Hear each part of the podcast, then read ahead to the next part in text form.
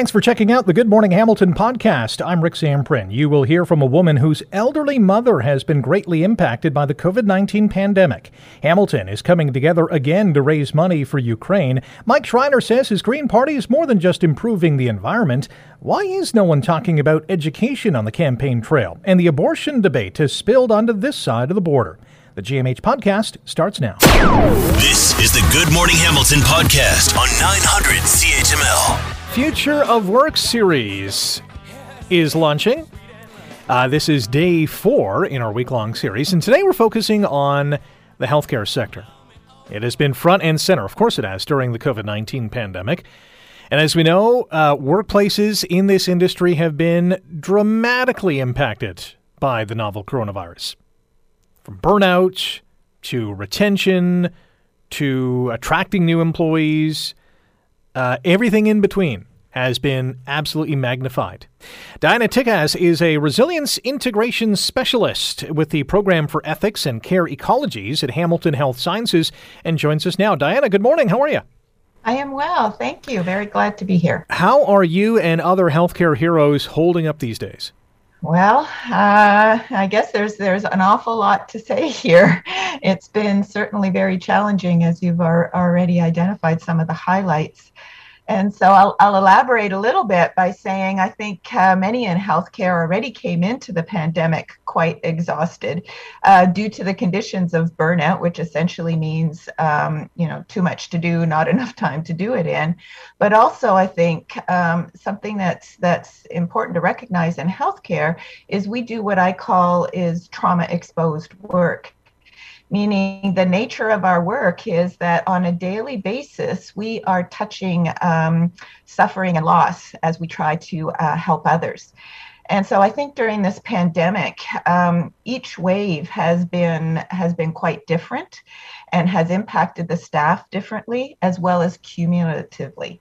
And so I think at the beginning there was a lot of fear and uncertainty about the nature of COVID itself was there going to be uh, you know what was the right ppe was there going to be enough ppe and at the beginning it, there wasn't.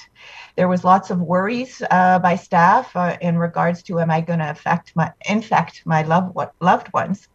And I'll say that in those days, the numbers were relatively low and, com- and community support was quite high. Those were the days of, you know, the the clapping of the pans and and um, and signs honoring uh, healthcare workers, as well as you know lots of donations with food and little tokens of of appreciation. And that was helpful, but it also, you know, there was this real kind of um, hero expectation, which is which is really also hard for healthcare staff to to live up to. And then as we went into more waves of the pandemic, what happened is that we started to see more deaths than we've ever seen before, which is really hard on, on staff. We had to deal with um, policies to try that were, were there to try to limit infection, spread of infection. So, for example, limiting visitor policies, which causes huge distress for staff because they want to provide care. Um, they want to be there for patients. They want families to be there for patients, and and this wasn't possible. And then, of course, redeployment started to happen because we started to see lots of um, shortages in, in uh, long term care, in the ICUs. There was just such magnitude of, of need. And at that same time, the public started to, um, there started to be a shift, especially as the vaccine uh, debate started to surface. And then all of a sudden, you know, healthcare and hospitals were, were the target of, of protests. And I'll just finish this by saying, you know, right now, I think we are, um, you know, as the wor- rest of the world is moving forward, healthcare um, workers are still very much in the trenches. And I think the challenges now are greater than ever. The length of the pandemic has, has brought exhaustion levels to an all time high um, healthcare workers haven't had time to recover in between waves. And as you said at the at the outset, we're starting to see retention um, and recruitment issues, meaning many are leaving in droves because they're just feeling done. And they don't you know they don't feel like there's that things are going to change anytime soon let me jump in because we're running out of time, but I do want to yeah. ask this, and, it, and it's in relation to that. We heard earlier this week that there are hundreds of job openings at Hamilton hospitals. As we know, many healthcare workers have gotten sick, others are completely burned out, some have left the industry. This is obviously a massive problem. Are there enough new physicians, nurses, other healthcare professionals in the pipeline? Well, I, I worry about this very thing because um, because I think what what's happening is that that many are are are just are hearing what has happened. And so it's not necessarily the current conditions are not necessarily appealing to attract new folks. And so i really do think we need to be looking at how do we make some systemic changes so that we are um, we are supporting staff. We're really understanding the nature of the impact of of doing uh, um, or working in the healthcare field uh, and and creating supports and uh, within the flow of work and not expecting. I think historically what we have done is we've had we've we've tried to support staff with what we call um, self-care strategies resilience strategies. And i'm going to say right now um, those in healthcare are, are are pretty angry about about it because because you know, it's not that healthcare staff are, are not resilient. They are inherently resilient. But the sheer volume and magnitude of, of the work and of the suffering they've been ex- exposed to has really lowered their capacity. And so we we really need to look at resilience and, and supports as a we activity versus expecting to uh, are giving or offering individual solutions to what are very much systemic issues. Diana, really appreciate your time today with uh, healthcare heroes such as yourself. We'll get to that better place. It might take a little bit longer than we want to, but I really appreciate your time this morning. Thank you so much. Diana Tikasz is a resilience integration specialist in the program for ethics and care ecologies at Hamilton Health Sciences. You're listening to the Good Morning Hamilton podcast from 900 CHML. We're continuing our Future of Work series. Today's focus is on healthcare and the impact that it has had on millions of Canadians from coast to coast to coast. Joining us now is Kathy, whose mom has been, well, in a bit of a bind throughout the pandemic. Kathy, welcome to the show. How are you? I'm good, thank you. So, your mom has been waiting and waiting and waiting for a particular surgery. Tell us about your mother's story. Um, well, uh, she's been waiting over two years. Uh, she had knee surgeries done before, um, but one has needs to be redone. And you know, typical. You know, by the time you even get in to see a doctor, and been scheduled, and then of course it's been canceled like four times. Ouch. How old is your mom and what's her name? Uh, her name is Joan, and she's 86. So, how is she coping? What, what's been the impact on her day to day activities? Um, she, she can barely do nothing. She can't stand at the, at the counter and do dishes. Um, she the, her knees are very weak. Um, she can walk maybe ten feet, and she has to sit down. Um, it's swollen all the time. Um, she can't do anything. She can't go out get her groceries. She can't go to the bank because of the stairs. She can't do stairs. So it's impacted her whole everyday living. You mentioned that this uh, procedure has been scheduled and canceled or postponed and rescheduled four times. Mm-hmm. With that, there's always some some exhaustion, some exasperation, some mental anguish. How is she doing with that? Um, I, I think it's pretty much even between her pain and her mental like it's not that she like anybody not looking forward to having surgery um and this particular one on hers is going to be a little bit more extensive than the normal as they say and knee surgery. Um but she just feels like out of touch. Um she just sits there in a chair most of the time because she can't walk. She can't go see any of her friends to have a coffee because she just can't walk. And I think it's taken a toll on her mental because every time Um, I I live with them um, with my dad also to help them out. He's up there in age as well, so you know, and being a woman, she wants to, you know, do stuff in the kitchen. She wants to make her own bed, do laundry, you know, your, your everyday stuff. And every time she goes to do it, it's like, no, mom, we'll do it, we'll do it. And I think eventually that gets toll on it. It's like, okay, so what? I just sit here like a bump on the log and do nothing. And it's impacting other family members, as you mentioned. Um, it's not so much. Well, my dad is there, and I am there, and it, it's not a whole lot of impact. Like you know, I grew up as you know you help your parents no matter what. But yeah, it's just like when I first moved there in July because of them getting older and they needed help. You know, my mom and I would go out every other day, even you know a little bit of shopping just for a drive.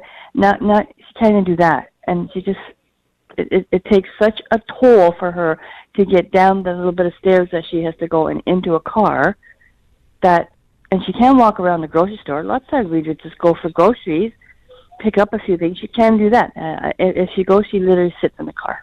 Wow, we're chatting with uh, Kathy here on Good Morning Hamilton on 900 CHML. You're listening to our Future of Work series. Today we're focused on the healthcare industry and how the pandemic has uh, really turned uh, an industry that has been struggling for years and has really shown some pretty huge black marks, one of which is the rescheduling of millions of procedures and surgeries, including uh, Kathy's mom, who needs a knee surgery again. Have you received any date on when the next surgery is going to be held? Uh, no, not not right at the moment. Um, we're hoping to hear something uh, next week, um, and hopefully in the next couple months. Like she has to have something, otherwise she's going to sit in the house. You know, it's been hard enough sitting in the house during the pandemic, and that's another thing too, right? We have even if we were able to go, we never went any place because you know keeping her well so that she doesn't get COVID to get into the hospital yeah, to at least get something done. So otherwise, she's going to sit in the house again all summer again, and has to take a toll on on. Like I've noticed a difference in in her attitude. You know, she's quiet. She doesn't engage because she's in constant pain, constant. Yeah. How's that impacted? You mentioned her mental health being impacted. What what uh, what have you noticed in that regard? Just that she's very quiet. Um, I, I I think it's just because she can't help. She can't do even the littlest daily things to contribute in the house, where before she could, you know, and she just can't. She can't walk at all, and it's getting worse and worse and worse. And by the time she gets that one done, then that's just screwed up the other one. So then probably that one to be have to be done. But who knows because of her age whether they'll do the other one. But this one has to be done.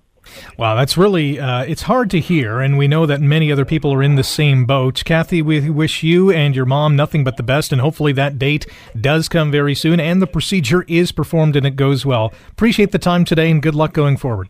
Well, thank you very much for having me. Thanks again to Kathy. And that is one of countless stories in a similar sense in terms of people waiting and wondering and living with the pain as they continue to deal with more and more postponements and delays.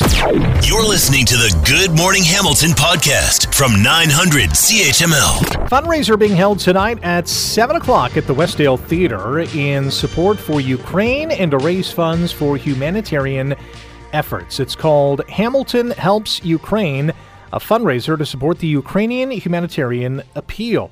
Elena Lazar is the president of the Ukrainian Canada Congress and joins us now on Good Morning Hamilton. Elena, good morning. How are you? Good morning. I'm great. Thank you. Talk about tonight's event. What is going to be happening? Well, uh, doors open actually at six o'clock. Uh, we are having our Canada 150 pop up display, and that is um, something we did several years ago where uh, Hamiltonians, Ukrainians who came to Hamilton, documented their journey and the life that they made in Hamilton. So we're displaying the Hamilton um, story we are going to have uh, some mu- musical interlude.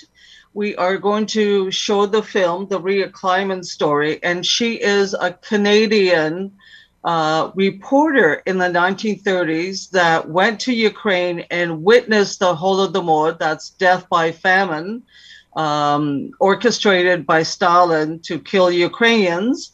And then we are having our president of the Ukrainian Youth Association, uh, who has a master's in history, and she's going to um, give a historical context of a small history of Ukraine and how it relates to the current war and uh, the Holodomor. So it um, it's going to be a fun and a full evening.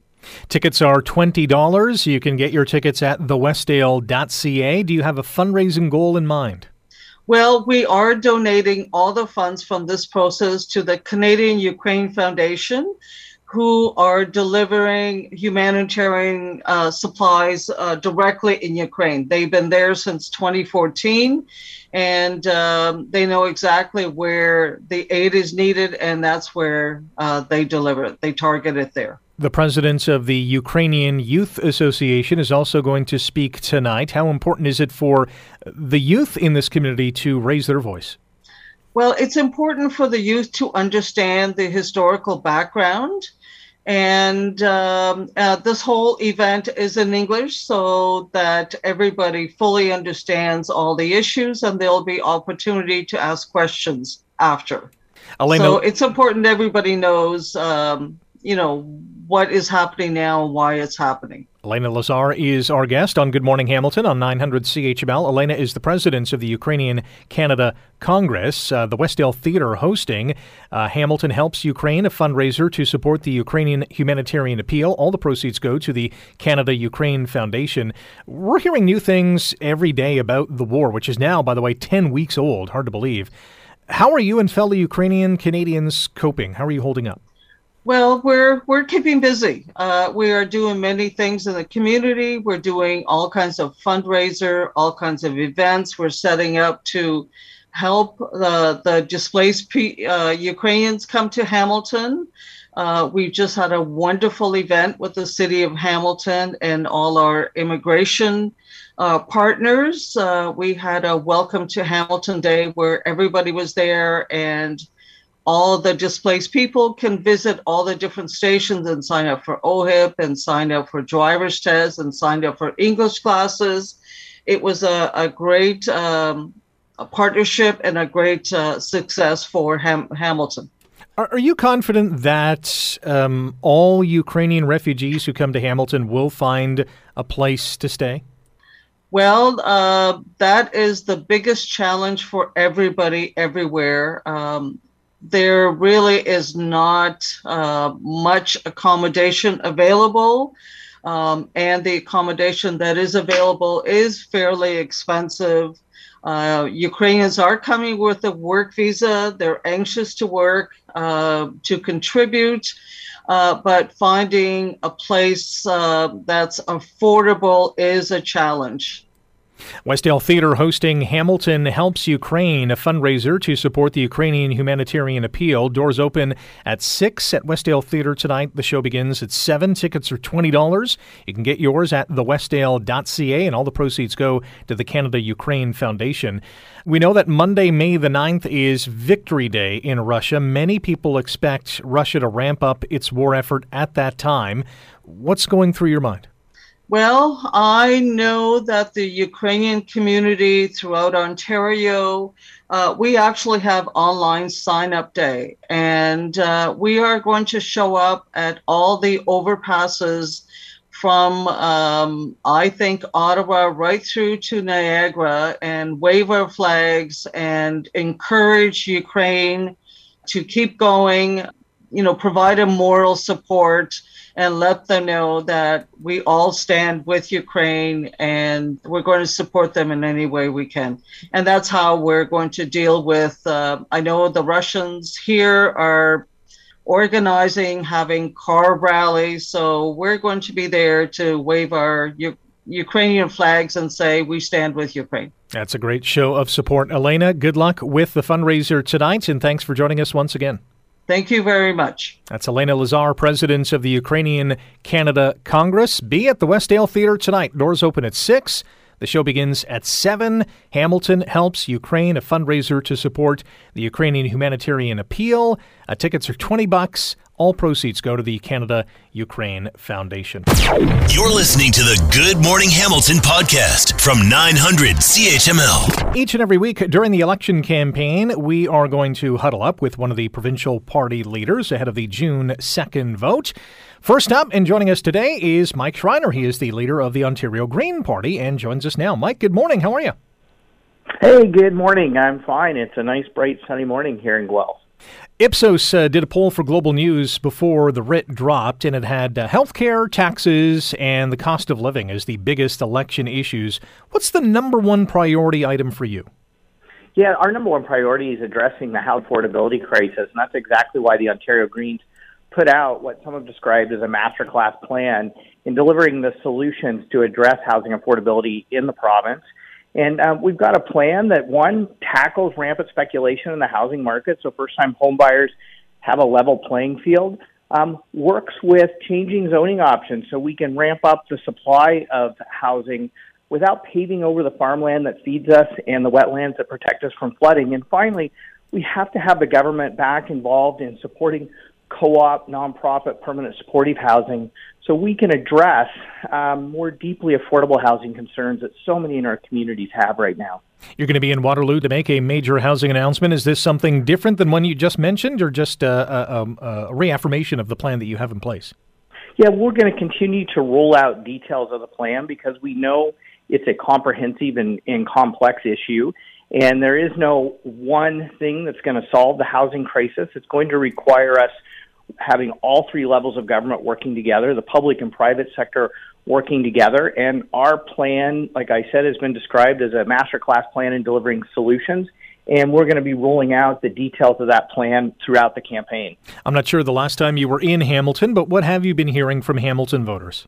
Yeah, I was just in Hamilton a couple days ago uh, to announce one component of our housing affordability strategy and that was to freeze urban boundaries. So, and I just wanted to come to Hamilton to make that announcement because obviously Hamilton was a was a leader in the province and pushing back against the Ford government sprawl agenda. And we're saying, stop the sprawl. No more long, expensive, soul crushing commutes uh, that force families to drive so far away to even find an affordable place to live. No more of these super sprawl highways that the Ford government wants to build that's going to ramp up climate pollution and make it harder for us to address the climate crisis. Uh, but it's also going to pave over the farmland that feeds us, the wetlands that protect us from flooding and clean our drinking water. We have a better plan that says we can increase housing supply within our existing urban boundaries. I want to compliment Hamilton for their leadership on that. Mike Schreiner is our guest on Good Morning Hamilton on 900 CHML. Mike is the leader of the Ontario Green Party who is fighting for your vote on June the 2nd. Uh, Mike, as you know, the abortion debate has uh, flared up again in the U.S. Naturally, it has spilled over the border here into Canada. Uh, what do you and the Green Party stand, or where do you and the Green Party stand on abortion here in Ontario?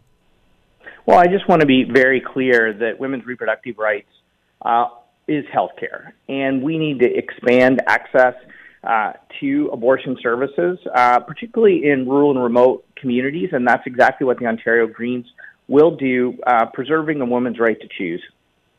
Most election seat projections indicate that you're going to win your seat and, and only one seat uh, on June the 2nd. Whether that's the case or not, why haven't the Greens managed to earn more check marks on Election Day?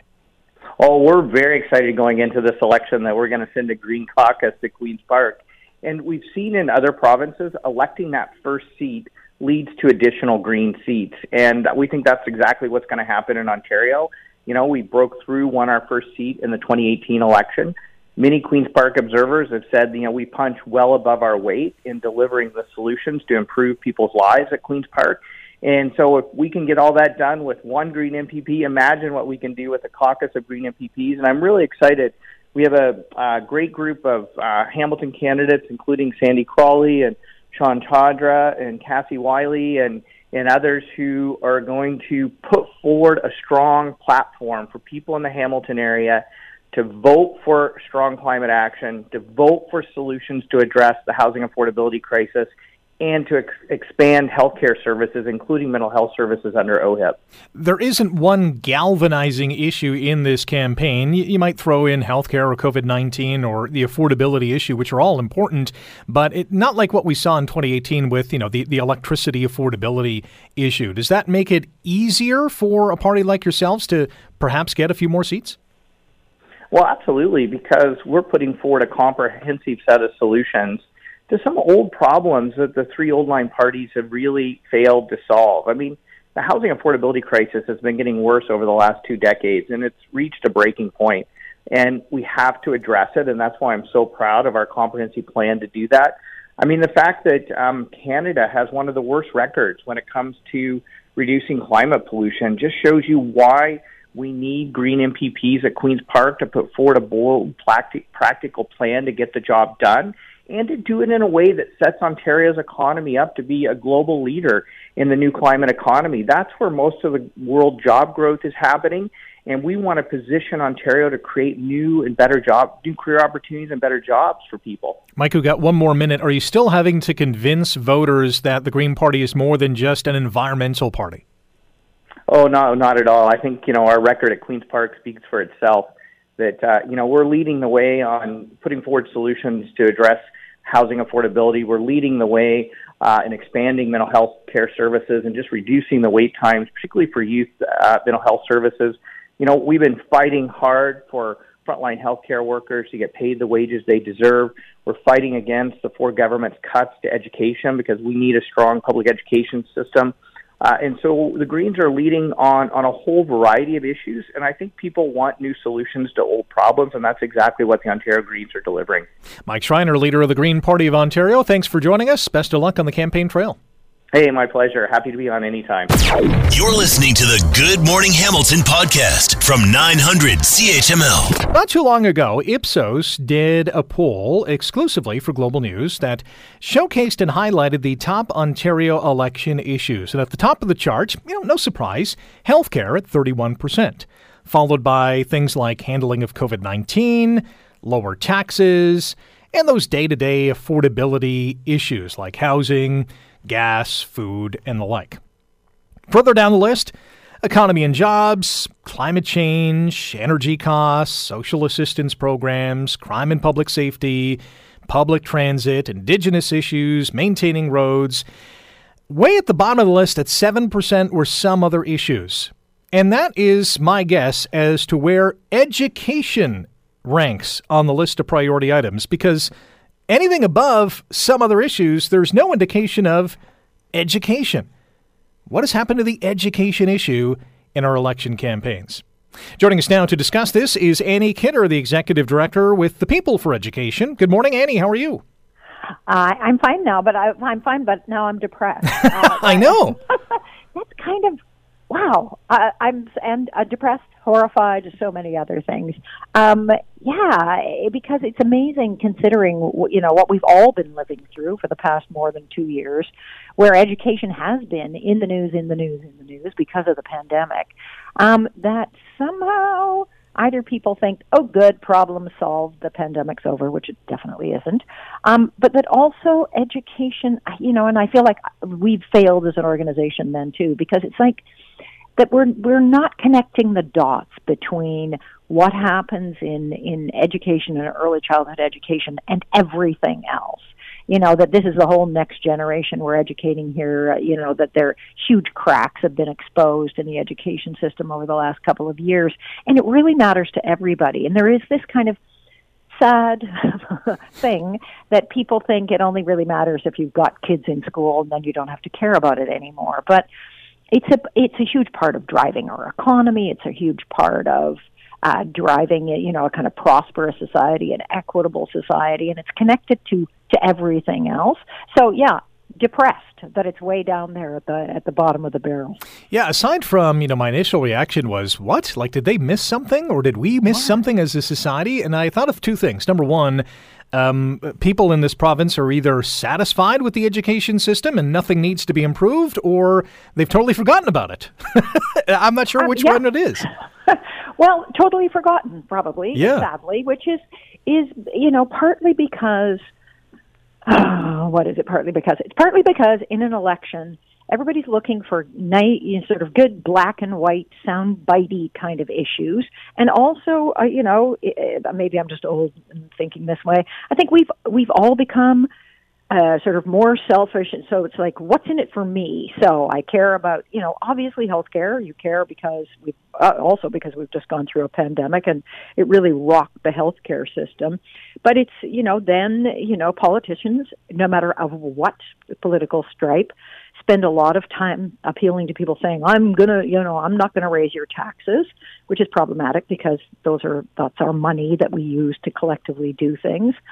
So that it ends up being a kind of contest of who can appeal to the most people for the thing that they want. And then with education, it's only about, you know, 25% of the population who has kids in schools or who is connected directly to schools. So you can see in that kind of self-centered way why it might go down to the bottom of the list. And then again, to me, it goes back to, you know, don't you understand that this makes a difference to all of us? But obviously, uh, no. Yeah, that, that is quite obvious. Annie Kidder is our guest, Executive Director with the People for Education. Uh, you're listening to Good Morning Hamilton on 900 CHML. What would you say are the major education issues that our leaders should be addressing? Well, one of them is hard because it's you know it's obviously too nebulous for an election, but it would be really great to hear from the political parties what their vision is going forward. So, yes, there's a lot of work to do to kind of recover from the pandemic, but also we're living in a massively, rapidly changing world. Our education systems still work pretty well the same way they did when I was young, and I'm incredibly old. And and we still have them. We saw during the pandemic huge cracks in the system, the, the deep inequities that were actually made worse in the pandemic. So to me, the two big questions are, what's your vision going forward for making sure that we're actually educating uh, kids in the way they need to be educated for, you know, 2022 and 2050? Um, and what are you going to do about the fact that, you know, you, you can't avoid that there are kids who are you know, disadvantaged by the way the system works who are not being served. So that would be number one. There are, there are funding issues, but it's not enough to just go, we're going to spend more or we're going to, you know, spend mythical amounts of money. It's understanding, you know, we survey all the principals in the province. One of their biggest issues was staffing. So how are you going to make sure there are enough staff? Do we need to change, you know, our sort of intake and recruitment of teachers? Is there going to be enough funding to, to pay for the, the staff that we need for the next coming years. I think that's one area. We are just releasing a report next week on de-streaming because we've started de-streaming in high school. It's it's been very badly implemented so far. So, what are you going to do about that? There's huge discussion still about online learning. Um, you know, how would any party uh, make sure that you know that we're not continuing with programs that really everybody say don't work? So that there are there are concrete things, but they have to be within a vision for the future. It's not just I'll spend more, well I'll spend less. It's what is your plan for so maybe the biggest one should be will you appoint an education task force which everybody's been asking for directors of education and principals and us and school trustee associations because the other thing principals say is there's no communication, there's no collaboration. You know, we don't feel as if people are really listening to us on the ground. Well, all great points. Annie, really appreciate your time and your insight okay. on these big issues. Thanks for joining us. Okay, thanks a lot, Rick. Annie Kidder is the executive director for the People for Education and uh, clearly identifying some uh, big gaps in our education system that need to be addressed. We haven't we haven't heard anything anything about education in this election campaign. I know we're in the early going. But that, that really caught me by surprise. Number one, the Ipsos poll. Number two, that uh, hasn't been a mention from any of the political leaders about educating our kids the future workers of this province. You're listening to the Good Morning Hamilton podcast from 900 CHML. A leaked document shows the Supreme Court in the U.S. plans to overturn Roe v. Wade. Jennifer Reynolds is the CEO of Women Corporate Directors and joins us now on Good Morning Hamilton on 900 CHML. Jennifer, good morning. Good morning. Uh, your reaction to uh, what appears to be an impending decision later on this year from the U.S. Supreme Court? Yeah, there, there really isn't words. I mean, shock and uh, you know alarm. It, it, it's just it, it really, I can't believe we're having this discussion in 2022. I can't believe we're rolling back the clock decades and decades uh, on women's rights and on women's health because that's what this is really about. It's it, it's very concerning, and it's the most at risk who are going to feel this uh, in the most significant way, and that's the thing we we need to think about. Uh, it, it's this is this is a very serious issue, and, and it, it's alarming. It's happening in the U.S. It, it's concerning because we share a large border, and you, and you certainly don't want that to leak across, so to speak. Does your gut say that it might just, in fact, leak across this border? I, I think it's possible. I, I th- do you think that Canada, uh, the this dialogue has been different um, around this particular topic. It's far more polarized in the U.S., but that's not to say that there aren't differing views, and it's not to say that if if this is opened up in the way that it is opened up in the U.S., um, that it can't be o- opened up against here. So we have to be vigilant. We we have to make sure that we protect women's rights here and women's health. Jennifer Reynolds is our guest on Good Morning Hamilton on 900 CHML. Jennifer is the CEO of Women Corporate Directors, a global network of 2,500 female corporate directors. Um, talk about the ripple effects. How is this going to affect women in the U.S.? Well, you know, it's a multitude of ways. When you take away a woman's control over her own body, that obviously has health implications. I mean, it, think about the, the reality is is people will still seek out abortion. Those with means will be able to travel uh, to to do that to places where they can get a safe abortion and take care of their their health. And those without means will will turn to other measures, uh, measures which are uh, dangerous, quite frankly. Um, women are still going to seek out abortion and seek control of their own bodies uh, and and and seek control of their rights. Um, but they're going to do it in dangerous ways, unfortunately. And so I do think that, that women's health in, in the U.S. is going to deteriorate significantly. I, I think that just even think about the mental health of all of a sudden you your rights have been taken away. Your your right over your own body has been taken away. That's significant. Women are going to be very alarmed and very concerned, and probably uh, that will have mental health repercussions as well as our physical health. It seems like we're heading back into the dark ages, and or, or you know, this is a bad dream that we can't wake out of. It's uh, it's really sobering.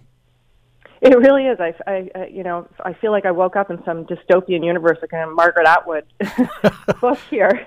Um, it, it's just, it, I, I can't believe it. You know, you read the headlines in the morning, and I think this can't be 2022. It just, we can't be having this discussion today. We can't be rolling back women's rights. And, and you know, the thing in the U.S. is is be careful. This is the starting point. There's more to come. Jennifer, appreciate your time this morning. Thanks for joining us. Thanks so much. That is Jennifer Reynolds, CEO of Women Corporate Directors, a global network of 2,500 female corporate directors weighing in on the abortion issues. Thanks for listening to the Good Morning Hamilton podcast. You can listen to the show live weekday mornings from 5:30 to 9 on 900 CHML and online at 900CHML.com. The Good Morning Hamilton podcast is available on Apple Podcast, Google Podcast, and wherever you get your favorite podcast. I'm Rick Zamperin. Thanks again for listening, and don't forget to subscribe to the podcast. It's free, so you never miss an episode, and make sure you rate and review.